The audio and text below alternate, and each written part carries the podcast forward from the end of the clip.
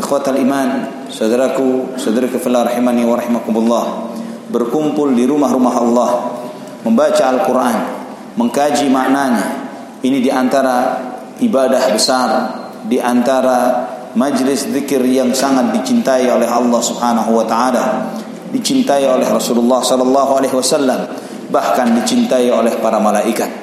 Sebagaimana dalam hadis yang sahih yang diriwayatkan oleh Imam Muslim dari Abu Hurairah radhiyallahu anhu, "Majtama'a qaumun في بيت من بيوت الله يتلون كتاب الله ويتدارسونه إلا حفتهم الملائكة وغشيتهم الرحمة ونزلت عليهم السكينة وذكرهم الله في من عنده Tidaklah suatu kaum, suatu masyarakat bertemu di salah satu rumah Allah Subhanahu wa taala membaca Al-Qur'an dan mempelajarinya.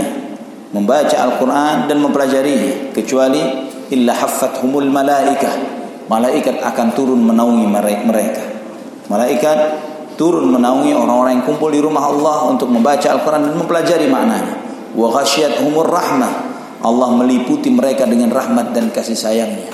Wa nazalat alaihimus sakinah. Allah turunkan ke dalam hati-hati mereka ketentraman, kesejukan, ketenangan. Kenapa? Karena kita di rumah Allah.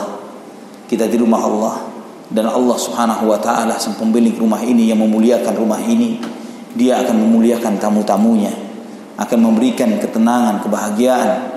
Sebelum kebahagiaan di akhirat yang Allah anugerahkan bagi hamba-hambanya yang beriman di rumahnya, di rumah Allah Subhanahu wa taala adalah ketentraman jiwa. Karena Allah Subhanahu wa taala telah menegaskan ala bizikrillah tatmainnul qulub. Ketahuilah dengan berzikir mengingat Allah Subhanahu wa taala hati-hati itu akan menjadi tenang dan yang lebih utama lagi wa dzakarahumullahu fi man indahu dan Allah Subhanahu wa taala menyebut mereka yang ada di majlis zikir ini di majlis yang mereka membaca Al-Qur'an dan mempelajari maknanya Allah sebut nama-nama mereka di hadapannya di hadapan para malaikat al-muqarrabin yang dekat dengan Allah Subhanahu wa taala. Ikhwatal iman rahimani wa rahimakumullah.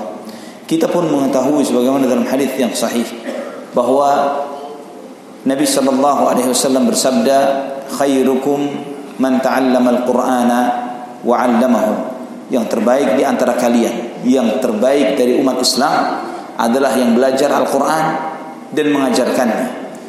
Semua para ulama menegaskan bahwa belajar Al-Qur'an dan mengajarkannya tidak hanya sekedar belajar tentang baca Al-Qur'an, tapi juga mempelajari tentang tafsirnya, mempelajari makna-makna dari ayat-ayatnya, mengambil hikmah faedah dan pelajaran dari ayat-ayat Al-Qur'an, mentadaburi ayat-ayatnya dan ini termasuk semuanya termasuk bagian dari belajar Al-Qur'an dan mengajarkannya.